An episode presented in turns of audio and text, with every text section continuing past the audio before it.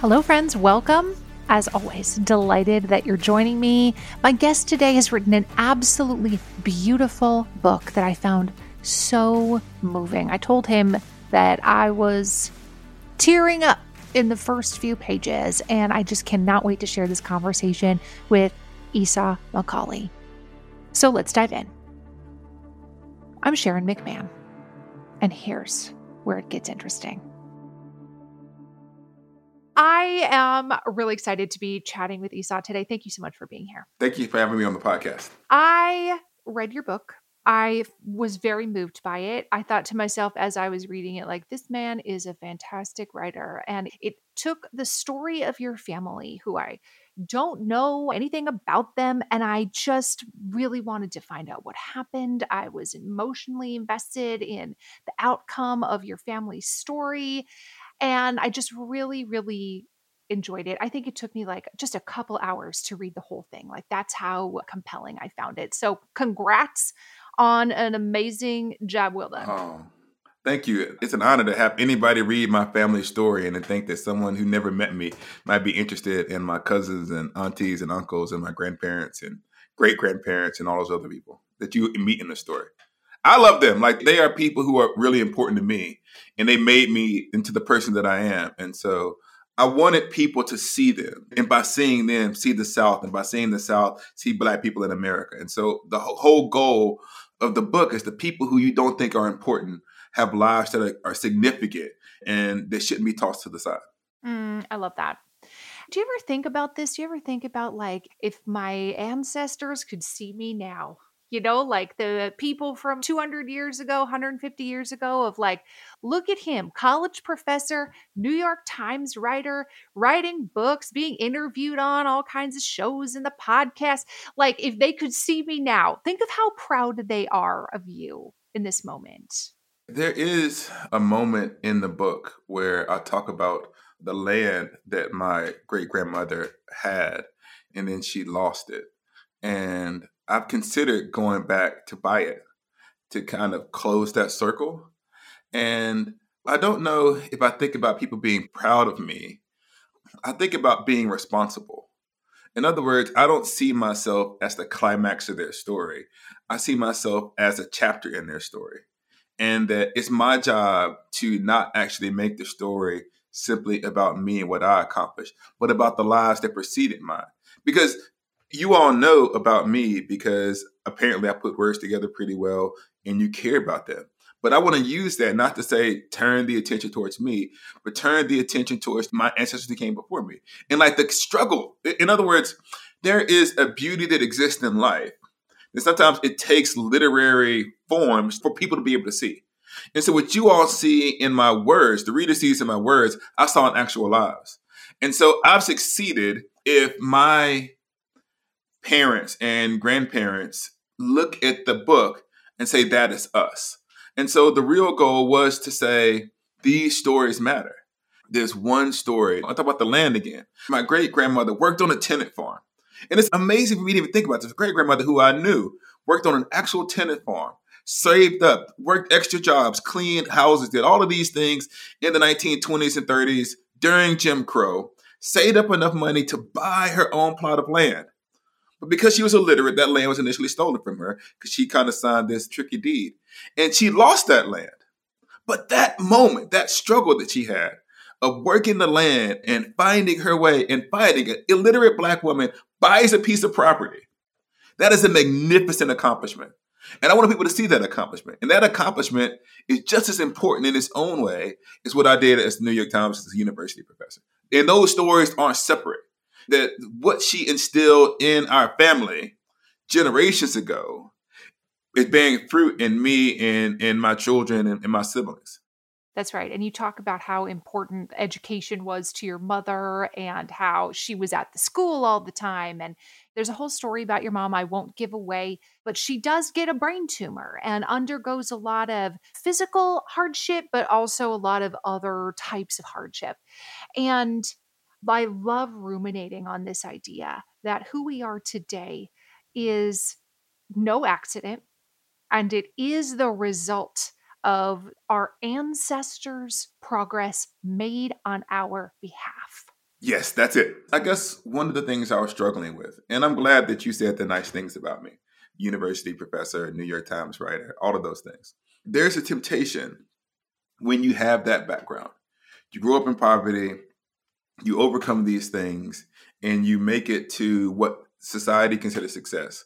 And you make the story about you, how brave you were and how you overcame these traumas because you were special. And what I really wanted to remind people of is that it wasn't just me who was special. It was my family. And it was like my mother. How does a single Black mother in the 80s and the 90s making like less than $22,000 a year instill in her children this idea that becomes almost this unshakable confidence that I can go to college to become whatever it is that I want to be? Like, how does she do that? And to me, trying to get at that alchemy is important because that's really what the story is. It was, how does she see something for her children that she never had herself? And how am I responsible to tell that story now that I'm there? Because if I tell it in a way that only I'm exceptional, well, then how does that help some kid who's trying to make it, who was in a similar situation than I was? It has to be something that's broader than just unique individuals. A lot can happen in the next 3 years. Like a chatbot may be your new best friend. But what won't change? Needing health insurance. UnitedHealthcare Tri-Term Medical Plans are available for these changing times. Underwritten by Golden Rule Insurance Company, they offer budget-friendly, flexible coverage for people who are in between jobs or missed open enrollment. The plans last nearly 3 years in some states, with access to a nationwide network of doctors and hospitals. So for whatever tomorrow brings, UnitedHealthcare Tri-Term Medical Plans may be for you. Learn more at uh1.com. Planning for your next trip? Elevate your travel style with Quince. Quince has all the jet-setting essentials you'll want for your next getaway, like European linen, premium luggage options, buttery soft Italian leather bags, and so much more. And it's all priced at 50 to 80% less than similar brands. Plus, Quince only works with factories that use safe and ethical manufacturing practices. Pack your bags with high-quality essentials you'll be wearing for vacations to come with Quince. Go to quince.com/trip for free shipping and 365-day returns. Hey there, it's Michelle Norris. I'm host of a podcast called Your Mama's Kitchen. When I travel, I'm usually looking for a way to find a taste of home when I'm not at home. And one of the things I love to do when I am at home is entertain. And Airbnb allows me to do that. When I was in California recently, I rented a house that had a great kitchen. And when we were sitting around the table, we're all thinking, we're in someone else's house. Someone could be in all of our homes as well. If you have a home, but you're not always at home, you have an Airbnb. Your home might be worth more than you think. Find out how much at airbnb.com/host.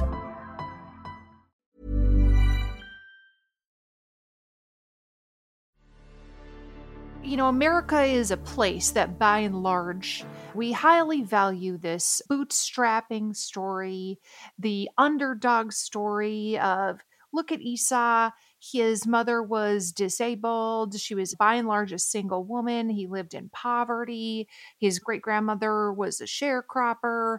Look at what he's overcome and look at where he is today. And that is not at all to diminish your accomplishments, which are significant. There's no shade on anything you have accomplished. But I do think that that is a very uniquely American perspective of like, he did it alone. He did it. And I love that this book is more than just look at what I did. It is the sum total of everyone that came before. Because what is actually required, and I don't want to say anything negative about like any book or any narrative of overcoming, because those narratives are true and I don't want to diminish what those people accomplished. But one of the things that I noticed as I sat down to write this story and I began to think about memoirs that are like this and what do they actually do to the reader?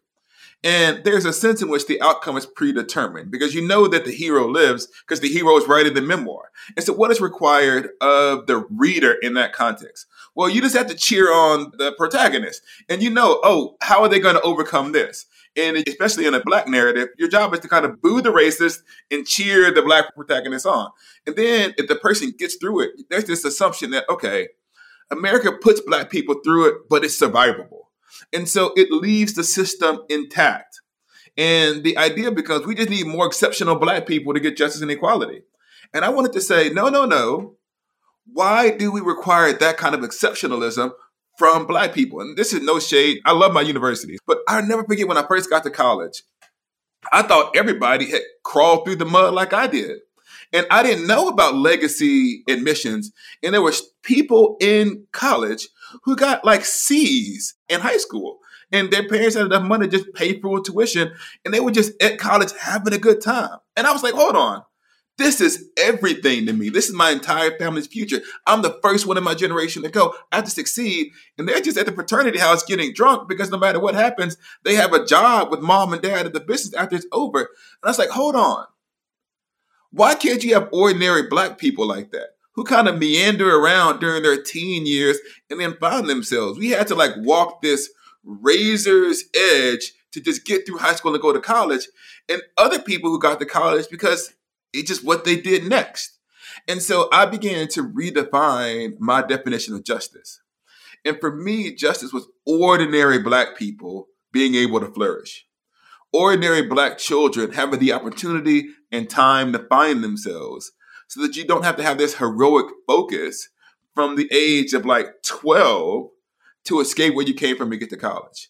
And so I did want to question why exceptionalism is the norm for what we think about escaping poverty. It should be more reasonable or easier. We ought to create a society which is more paths towards success and flourishing.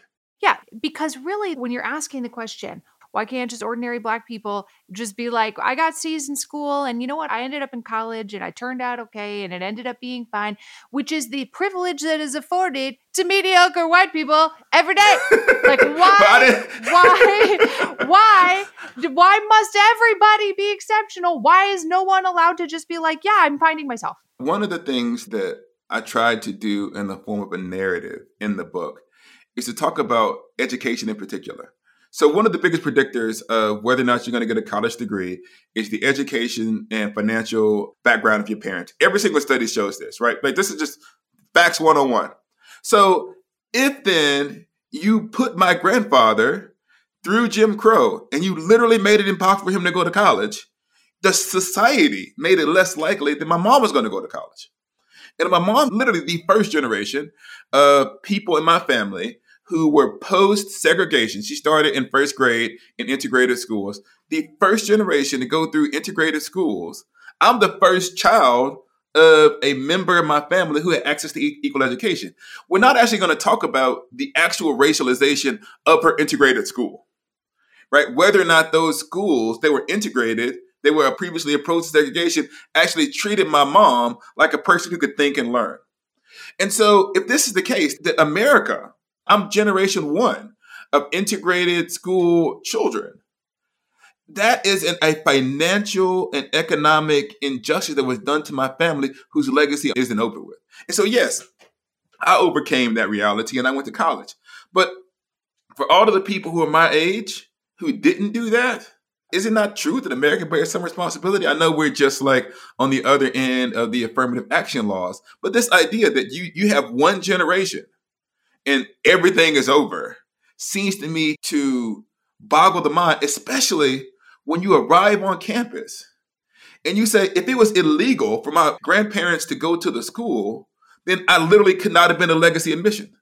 It was impossible. And so the economic privilege of having time to find yourself is something that is often denied to significant portions. There's another story that I think about a lot that's in the book about my grandfather, Theodore, who worked in the cotton fields. He worked in the cotton fields for this family, and he started from the age of 4 all the way up through his teen years. And during the high seasons, they would pull the Black kids out of school to go and finish picking the cotton. And he didn't get paid a fair wage and all of those things. And he said he got like 2 pair of overalls and some used books for his clothes. But all of the money that he got from his labor went to a white family that also had children his age who were then going to school. So there's generational wealth that exists in one family due to my grandfather's labor. And once again, those two families kind of made their way through the South. And with my grandfather's resources and my grandfather's literally labor, funding their education. And so I just think that I just want Black people to have space. And I know that every single Black person didn't grow up in poverty and that everyone didn't experience what I experienced, but it was a common enough experience with redlining and other things for us to really think about what does it take for a Black person in America to make it to the promised land. And the idea that, you know, a lot of people give examples of things like segregation, or they give examples of things like redlining as evidence of this sort of like system of oppression or a system of racism. Almost nobody ever talks about how the average Black school child in the early to mid 20th century only went to school for 3 to 4 months a year, while their white counterparts were going to school for 9 months. And that is, it speaks exactly to what you're saying, that your ancestors were pulled out of school to work while everybody else kept going to school. It's one thing to hear these narratives about tenant farming.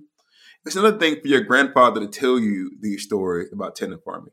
And so my grandfather was a good student. He ends up starting his own business and does things later on. But he gets to eighth grade, I think it's eighth grade or ninth grade, and he's like 16 years old. Not because he ever did poorly in school, but because he lost so much time to work on the farm that he was 16. And he said, I'm going to be 20 by the time I graduate. And he didn't have any money. And so he was working at the Coca-Cola plant for like 45 cents a day. And he has to quit school and join the military so that he can get an education, because working on a tenant farm took away his childhood. So instead of being, you know, an eighth grader who's 12 years old, he's a grown man through no fault of his own.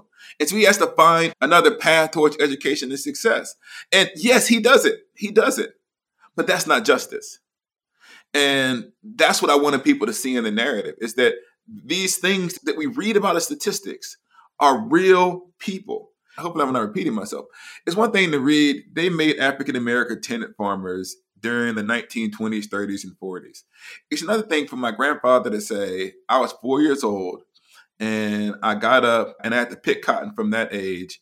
And the people who raised him at the end of every year would like tally up with the guy who owned the land. And no matter what they farmed, he always said, it looks like you just broke even.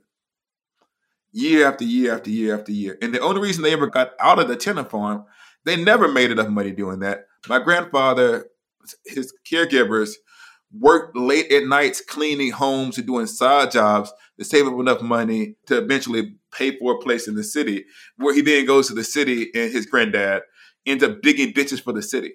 But that digging ditches actually for the city gave him a steady check, and that's what allowed us to have a little bit more stability. We hear from a lot of interesting people on this podcast, and I know that I am always hungry for more. And what if you could learn from the world's best all in one place? Guess what? You can. With Masterclass, you can learn from the best to become your best. Masterclass is the only streaming platform where you can learn and grow with over 200 of the world's best instructors. For just $10 a month, an annual membership with Masterclass gets you unlimited access to every instructor. And you can access Masterclass on your phone, your computer, your smart TV, even in audio modes. You can listen to it like a podcast. I know that when I watch Doris Kearns Goodwin, that first of all, I'm going to be getting fantastic information, that the production level is going to be incredible. And then I'm going to walk away feeling smarter and more informed than I was before. Right now, our listeners get an additional 15% off any annual membership at masterclass.com/Sharon. That's 15% off at masterclass.com/Sharon. Masterclass.com/Sharon. We have all had embarrassing moments where something didn't smell quite right. And if you have any children or people in your lives who have stinky toes, stinky feet, and those stinky shoes pile up by the door of your house, and then when people come over, they're like, your house smells weird. There's a solution for that, and it is not necessarily spraying down your house with disinfectant. It is taking care of the smell at the source by using Lumi on places like the people in your houses stinky feet. It is a whole body deodorant. It is safe to use anywhere on your body. It was created by a doctor who saw firsthand how stinky feet and other body parts are often misdiagnosed as problems, when in reality, you could just use a product like Lumi and it would take care of the issue. It has been clinically proven to block odor all day and control odor for up to 72 hours. Lumi's starter pack is perfect for new customers. It comes with a solid stick deodorant, a cream tube deodorant, 2 free products of your choice like mini body wash and deodorant wipes, and free shipping. As a special offer for listeners, new customers get $5 off a Lumi starter pack with code Sharon at LumiDeodorant.com. That equates to over 40% off your starter pack when you visit LumiDeodorant.com and use code Sharon. The show is sponsored by BetterHelp. We all have stress in our life. Absolutely. It's unavoidable. It's just part of the human experience. But some of us have more than others, and some of us handle it better than others. Some of us really keep it bottled up, and it can start to affect us negatively. I would imagine at some point in your life, you can relate to this, right? And therapy is a safe space to be able to get some of these things off your chest. And that is why so many people find benefit in speaking to a qualified professional. If you're thinking about starting therapy for something like managing your stress, give BetterHelp a try. It's entirely online. It's designed to be convenient, flexible, and suited to your schedule. Just fill out a brief questionnaire to get matched with a licensed therapist, and you can switch therapists at any time for no additional charge. Get it off your chest with BetterHelp. Visit BetterHelp.com/Sharon today to get 10% off your first month. That's BetterHelp, HELP.com/Sharon.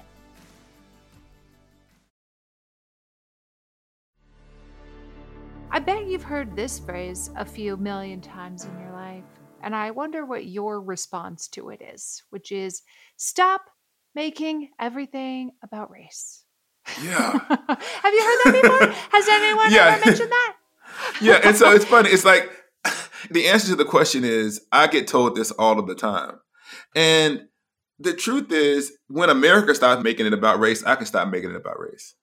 And what I do actually in the narrative, which is really interesting, is that it's not about race. The whole book isn't about here are all of the horrible things that were done to Black people. But you can't tell an authentic story without talking about race in America.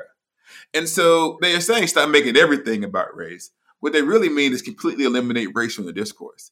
And I don't think you can tell a true account of an American family in the South going from the 1900s up through the 2000s and not mention race. One of the hard things to do as a writer is to acknowledge that poor people can be mean too, right? That, yes, we are victims of racism and injustice, but we're not just victims. We're also moral agents who make our own decisions and actions.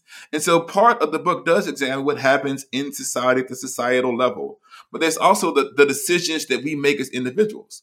And so you're right, the entire story of the Black experience in America is not Black resistance to racism. That's a key component of it, but there's also the actions, the decisions that individual Black people make about their future.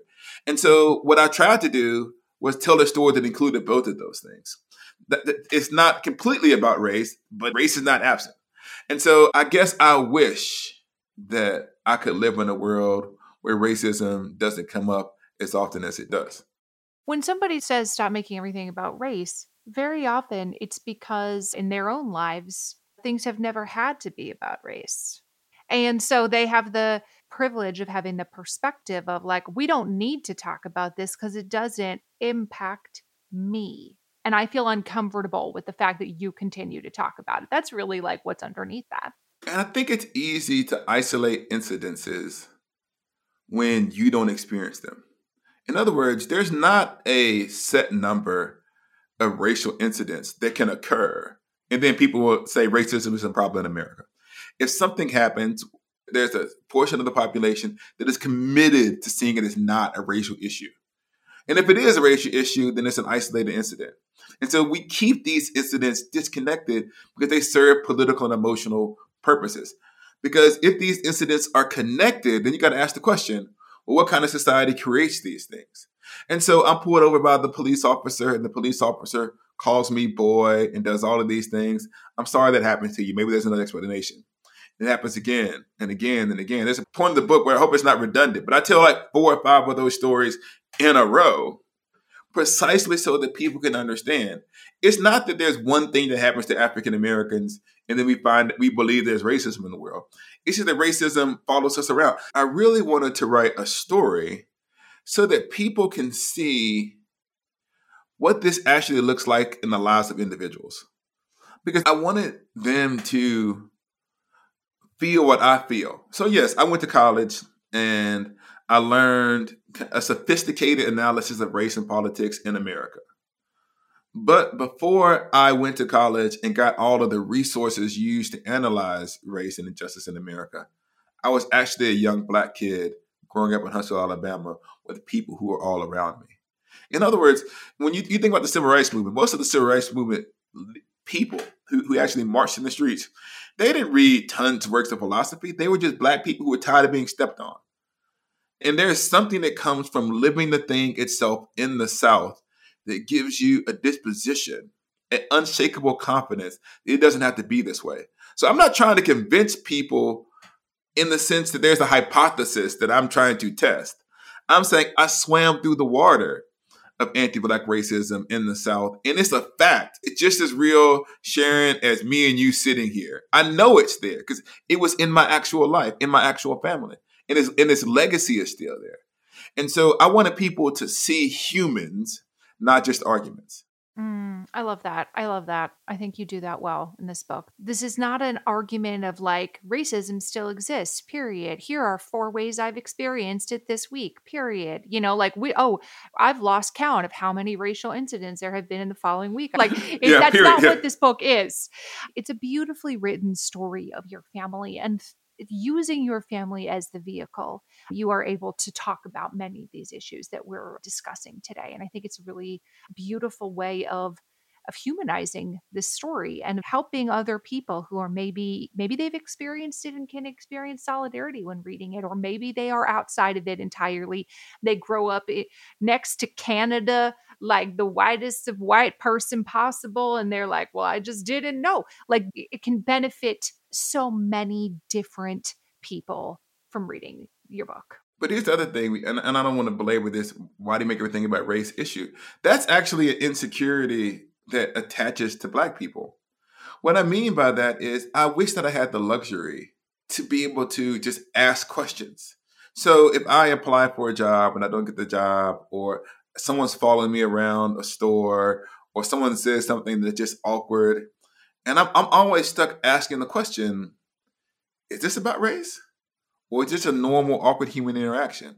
Am I failing because of the decisions that I made? One of the things that's really odd is that I became a writer, and people know me for my writing. But no one said to me growing up, very few people said to me, you should be a writer. No one kind of saw in me this gift that I had. And I wonder, why was I not often put forward as a writer? Was it because they just assumed that a Black person couldn't be a writer?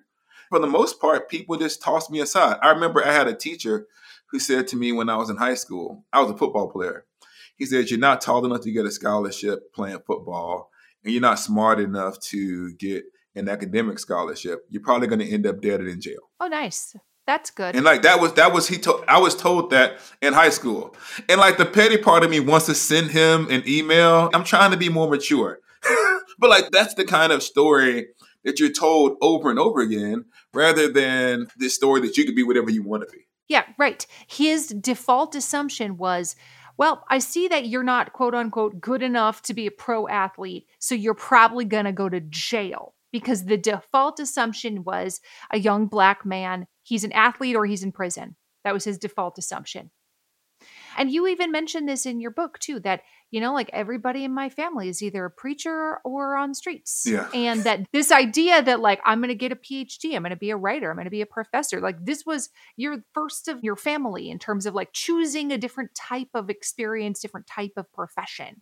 I had to put this footnote in here. My sister's the first one to graduate from college, not me. She's 2 years older. My sister is the first one in our family to graduate. She actually goes and she gets a medical degree. She's actually a pediatric cardiac intensivist. If you don't know what that is, neither do I. But she does that. She's a doctor. So she always says, I'm the second. So I always got to make sure. So I always have to say, we are the first ones. And there was this idea that you were an entertainer. It was music, right? But there was no singing.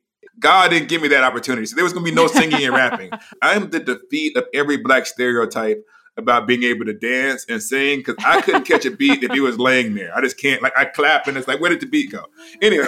So why are you clapping music on the two and the three? Yeah, the two, the three, the four. Yeah, like what are you doing? I was like, sorry, sorry, this would be a super, super niche thing. But if anybody ever goes to a Black church, there's the two and the four, which I could kind of do. I can do it. But then there's like a double tap that they do where you're doing like the double tap on a beat. I was like, okay, when I'm doing a double tap on a certain, like I'm going to do at the wave or something. I don't know. So the idea, though, is that we're either going to be athletes, musicians, or preachers. And that was my perception of what's possible, because that's what you can see. And it's hard to dream of something that you couldn't see. I didn't know any lawyers or doctors, definitely not writers.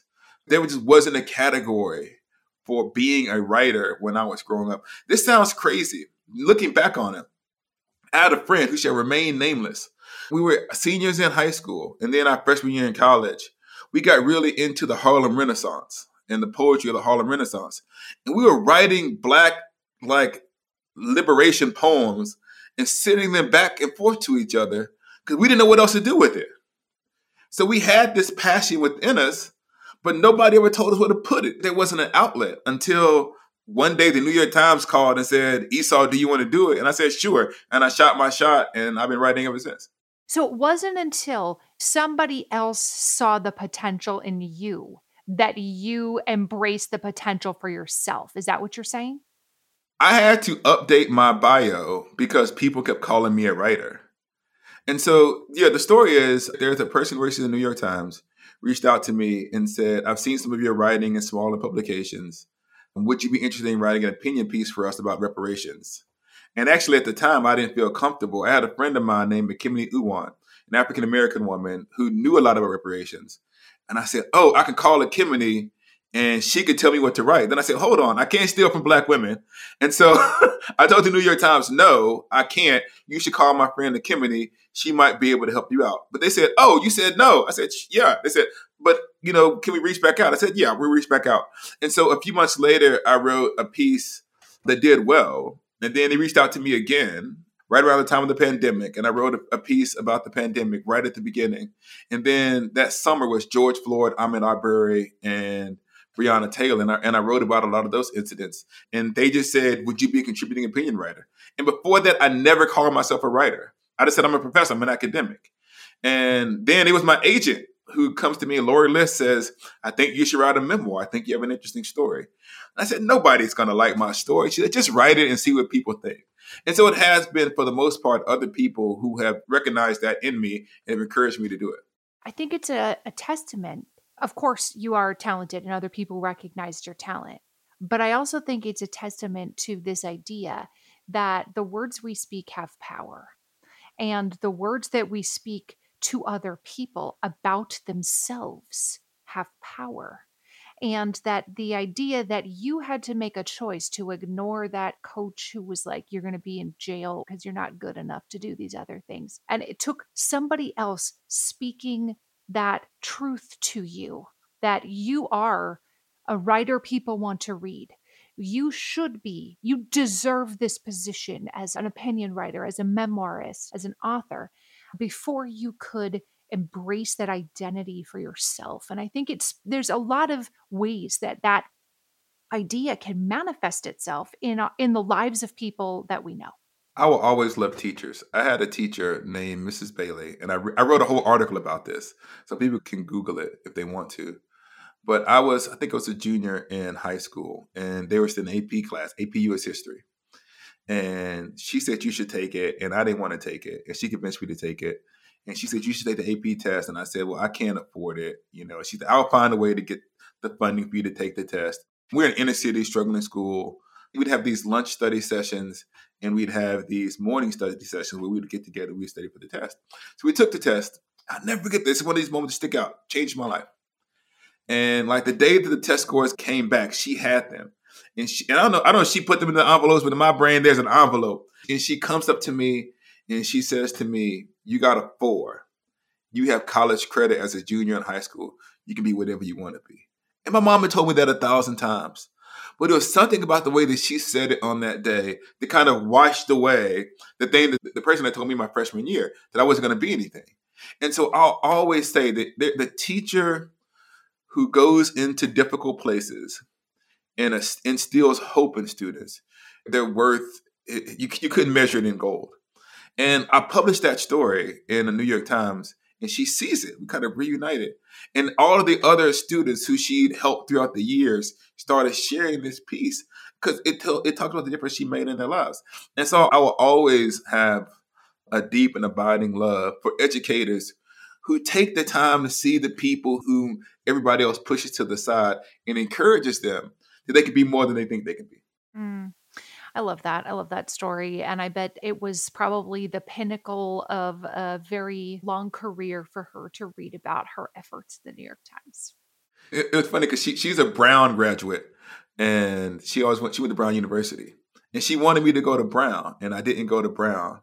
And I said to her, "This is my apology. I'm sorry I didn't go to Brown University, but here's your New York Times article. I failed you in that regard, but hopefully this makes up for it." It was a bit of a flex, right? It was a bit of a flex to say, "I'm sorry, here's my apology in the New York Times."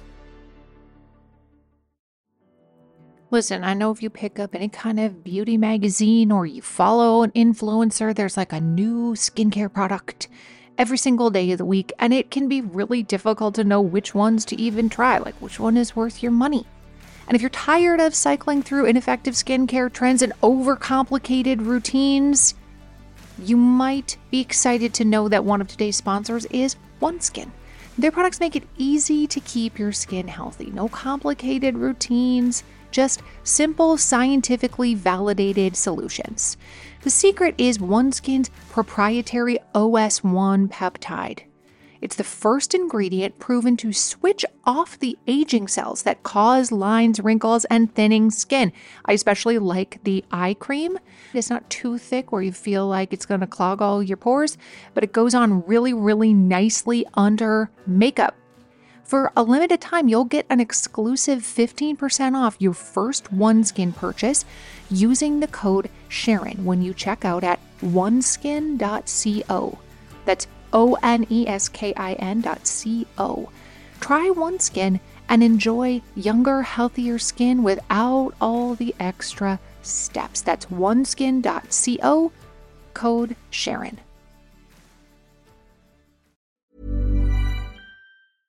Imagine the softest sheets you've ever felt. Now imagine them getting even softer over time. That's what you'll feel with Boll & Branch's organic cotton sheets. In a recent customer survey, 96% replied that Boll & Branch sheets get softer with every wash. Start getting your best night's sleep in these sheets that get softer and softer for years to come. Try their sheets with a 30-night guarantee. Plus, get 15% off your first order at bollandbranch.com. Code BUTTERY. Exclusions apply. See site for details.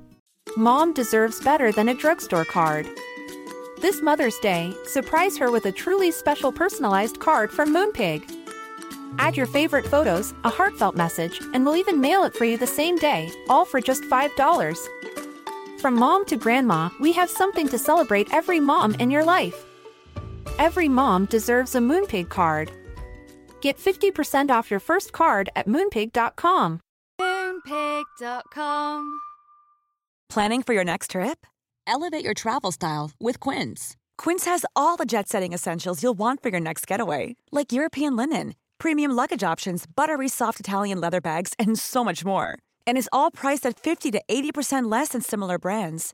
Plus, Quince only works with factories that use safe and ethical manufacturing practices.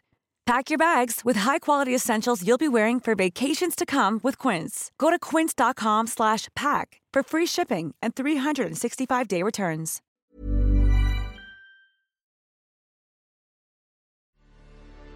Who do you think this book is for? How Far to the Promised Land? Who is this book for?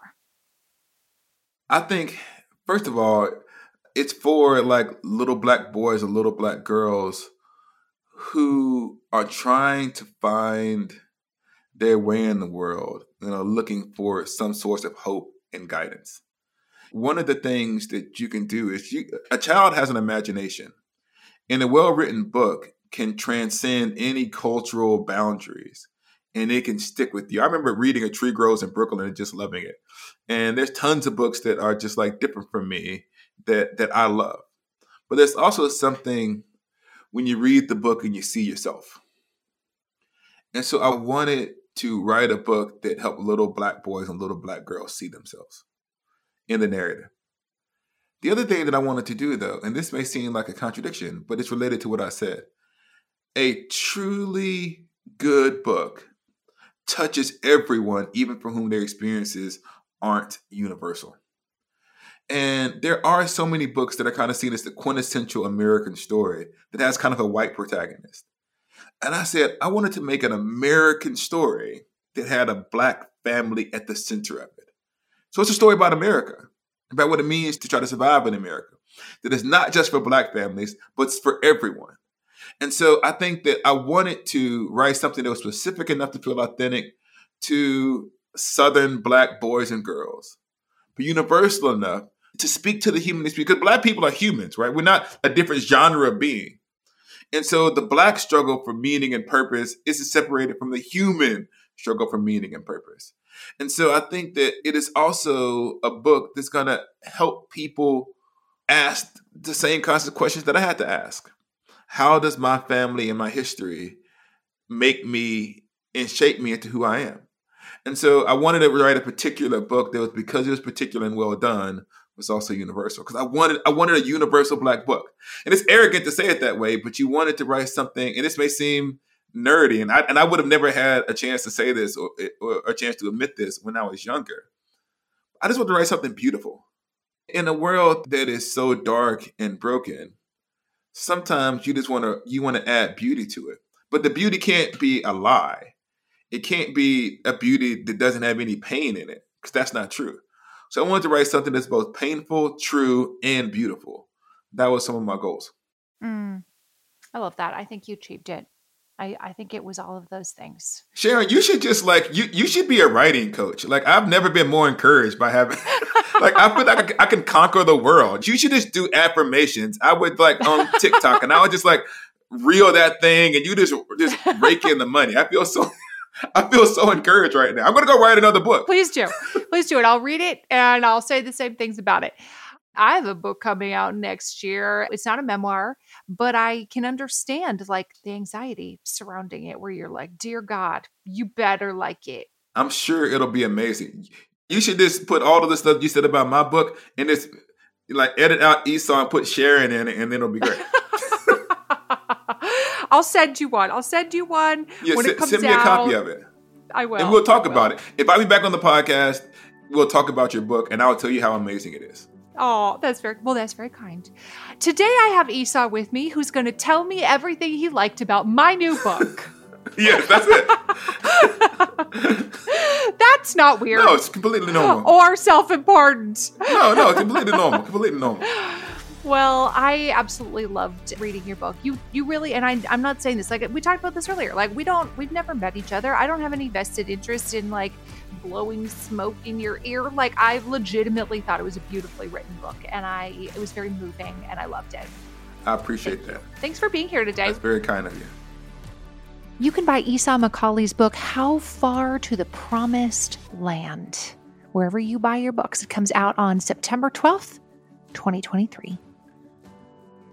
The show is hosted and executive produced by me, Sharon McMahon. Our audio producer is Jenny Snyder. And if you enjoyed today's episode, please be sure to subscribe on your favorite podcast platform. And if you could leave us a review or share this episode on social media, those things help podcasters out so much. Thanks for being here today.